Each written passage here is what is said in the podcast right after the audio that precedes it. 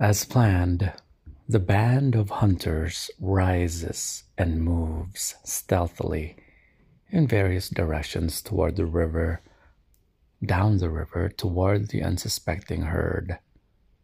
Within the hour, they have all taken up their positions, surrounding the herd, each as close as he can get without being detected by the natural, nearsighted beasts. The mammoths, having drunk their fill from the river and feeling drowsy in the midday heat, have earlier moved into the shade provided by the low trees along the river. Torches are lit. The drumming begins. Fifteen screaming hunters leap up and race toward their prey, closing in on the herd and driving it toward the nearby ravine. The animals, terrified by the noise, the fire, and the missiles that rain down on them, charge ahead into the ravine, tumbling thunderously over one another, bellowing in pain and fear, legs broken, helpless. The men descend into the melee and with their powerfully built thrusting spears, deliver the coup de grace to mammoth after mammoth, young and old, until within an hour all the animals are dead, their warm carcass lie ready for butchering. By the end of the afternoon, choice pieces of mammoth meat have been sliced away from the bones of a few of the dead beasts and a grand feast begins. All in the group, some seventy people in all, young and old, fill their bellies with meat roasted over sizzling fires, while the hunters retell the high drama of the chase. The adrenaline filled thrusting and leaping of the kill, and the spouting of warm blood. Later that night, Stomachs full and hearts content, the group will sleep. Tomorrow they will busy themselves hacking their bountiful har- harvest into smaller packets of meat that can be stored in pits dug for that purpose, stores that will see them through yet another windswept, freezing winter. The larger bones of the mammoths will be used to rebuild their bone houses Others will feed the fires that warm them in the cold. Little will go to waste. The prayers made so earnestly to the owner of the animals have been answered, and the people will survive another year in this place. What's wrong with that story? The village built of mammoth bone houses in the promontory above the two small rivers the Ros and the Rosava, was discovered by archaeologists in 1966 and called Mezirich. The site is still under study, but the remains of some 150 mammoths were found in the vicinity. Adult mammoths weighed in at about three tons, of which more than a ton was pure animal protein. The first archaeologists at this site assumed that the Paleolithic people of Mezirich, with their specialized mammoth hunting culture, lived in this same place for as much as an entire generation. So plentiful were herds of mammoths and other large prey animals in the neighborhood of the rivers and other river valleys in this large region, they assumed Either the hunters were not as adept, or the herds were less plentiful, and those Ice Age groups needed to move more often, leaving behind less impressive ruins for the archaeologists to discover. Today, one can see dioramas of such hunting villages with mammoth bone houses in many museums including the American Museum of Natural History in New York, Chicago's Field Museum, the Hot Springs Museum in South Dakota, and Les Thottes in the Dordogne region of France. The first such house excavated has been reconstructed in the Museum of Paleontology in Kiev, Ukraine. In hunting scenes, such as the story above and the dioramas, there's little sense that women are present except as passive consumers, that they might have assisted in the butchering, if not the hunting itself, was not considered until recently. But more to the point, we will see later in the course of this book that such hunts, in which huge numbers of these enormous beasts are slaughtered, probably never happened.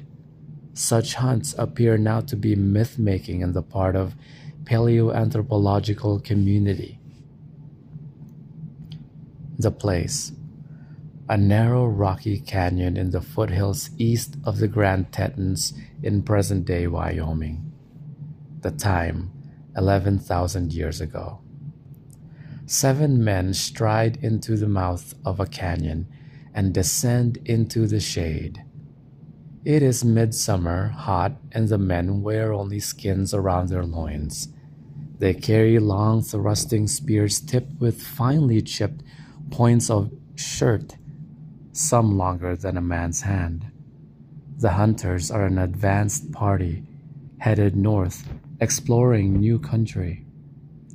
Where they have come from, farther to the south, the game has grown sparse no longer do the great elephantine mammoths still roam in large herds, and with the rapid drying of the world in the south, the vast herds of giant bison have all moved north. It has been some time now since these men have enjoyed a successful hunt, and the women and children they left on a promontory a few miles back have been complaining for days. The canyon narrows as it deepens, and an even narrower side canyon opens to the north, a slight trickle of water reflecting the sun. The men slow down, chatter quietly among themselves, and then turn up the side canyon. They have seen the droppings of mountain sheep and horses alongside the water. Some fifteen minutes later, they reach a place where the canyon turns west toward the high mountains. Cautious now, have seen the whitening bones of a few bison and sheep. They follow the canyon west and are brought up short by the sight of a huge bear lying on the side below the canyon wall, gnawing at the carcass of what appears to be a freshly killed bighorn ram.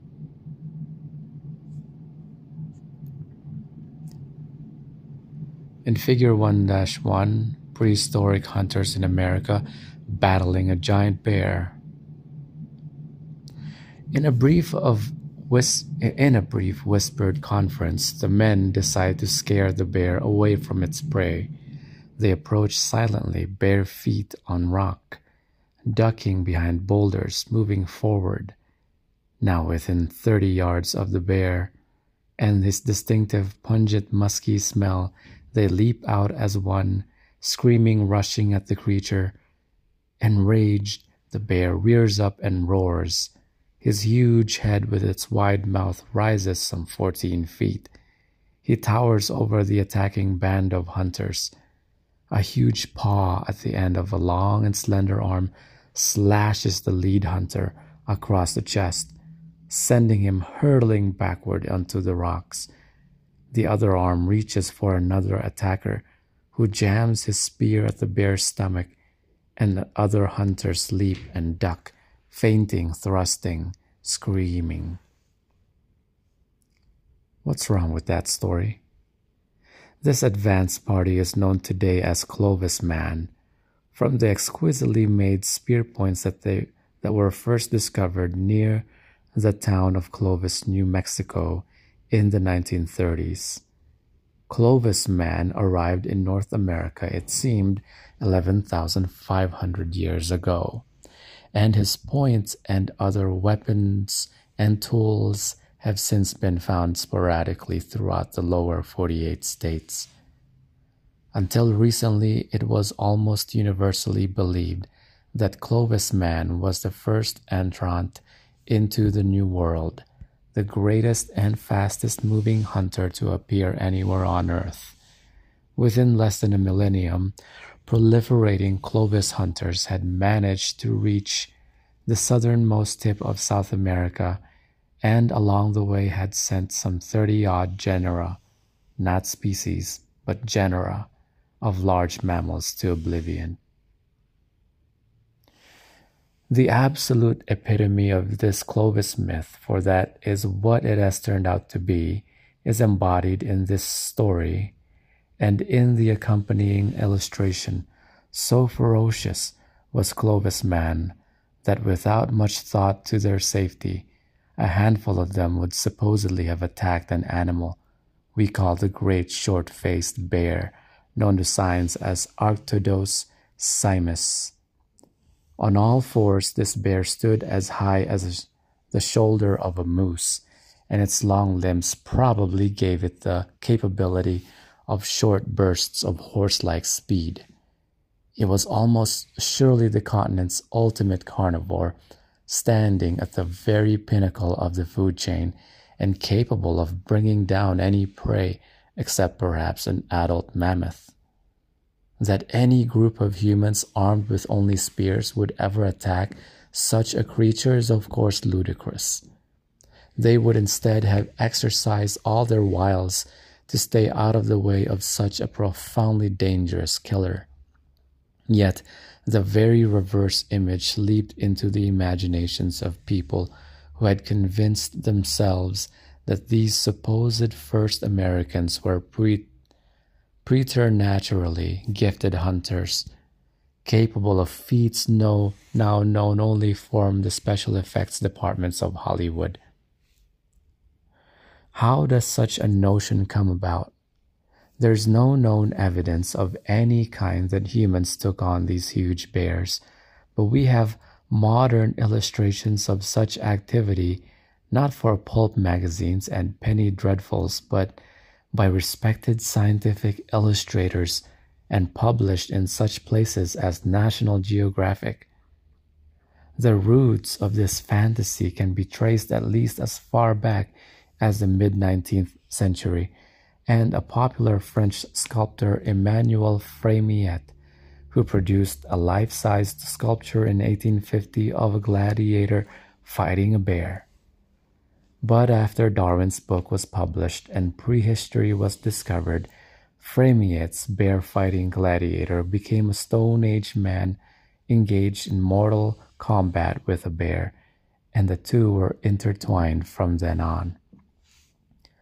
Across the Atlantic, artist Charles Knight emerged as the premier painter of extinct animals in the first half of the 20th century. In addition to illustrating numerous books, both technical and popular, he decorated several of the major United States natural history museums with murals of prehistoric beasts from the dinosaurs to the giant Ice Age mammals. Since his time, Americans have tended to see the lost worlds of the planet largely through his eyes, and most popular illustrators of prehistory have followed his lead. By the turn of the 20th century, illustrators, including Knight, were augmenting the bear versus man theme until it became a largely unquestioned assumption in many minds that Clovis hunters, in amazingly romantic and dramatic encounters, took on even the great short faced bear. It goes without saying that women played no role in any of these depictions, except perhaps to stand off in the distance looking desperately alarmed or, in a few instances, fleeing. King Kong and the screaming Fay Wray were not far behind. How is it possible that the largely femaleless world characterized by our three stories could have arisen? It is a world of male hunters and huge game animals a world where women, children, and old people are barely present. By inference, women bore children, tended them, and gathered a few edible roots and tubers, the extent of their contribution to the battle for survival. It is as if 20,000 years from now, archaeologists were to discover the first few sites dating back to the 21st century, and all of them, it turns out, are locker rooms in the remains of those arenas where the National Football League held its contests. The archaeologists would find that they that what were clearly helmets and the padding of gladiators of some sort, as well as a few decayed bits of cloth some of which appeared to be designed to shield their reproductive organs, and others, bearing numbers that may have represented the order in which the gladiators were to fight or perhaps to be sacrificed. Of course, it would be an all male affair, as has been our general take on life in the Ice Age, or what is more properly thought of as the Pleistocene. Where did this testosterone drenched macho men only world come from?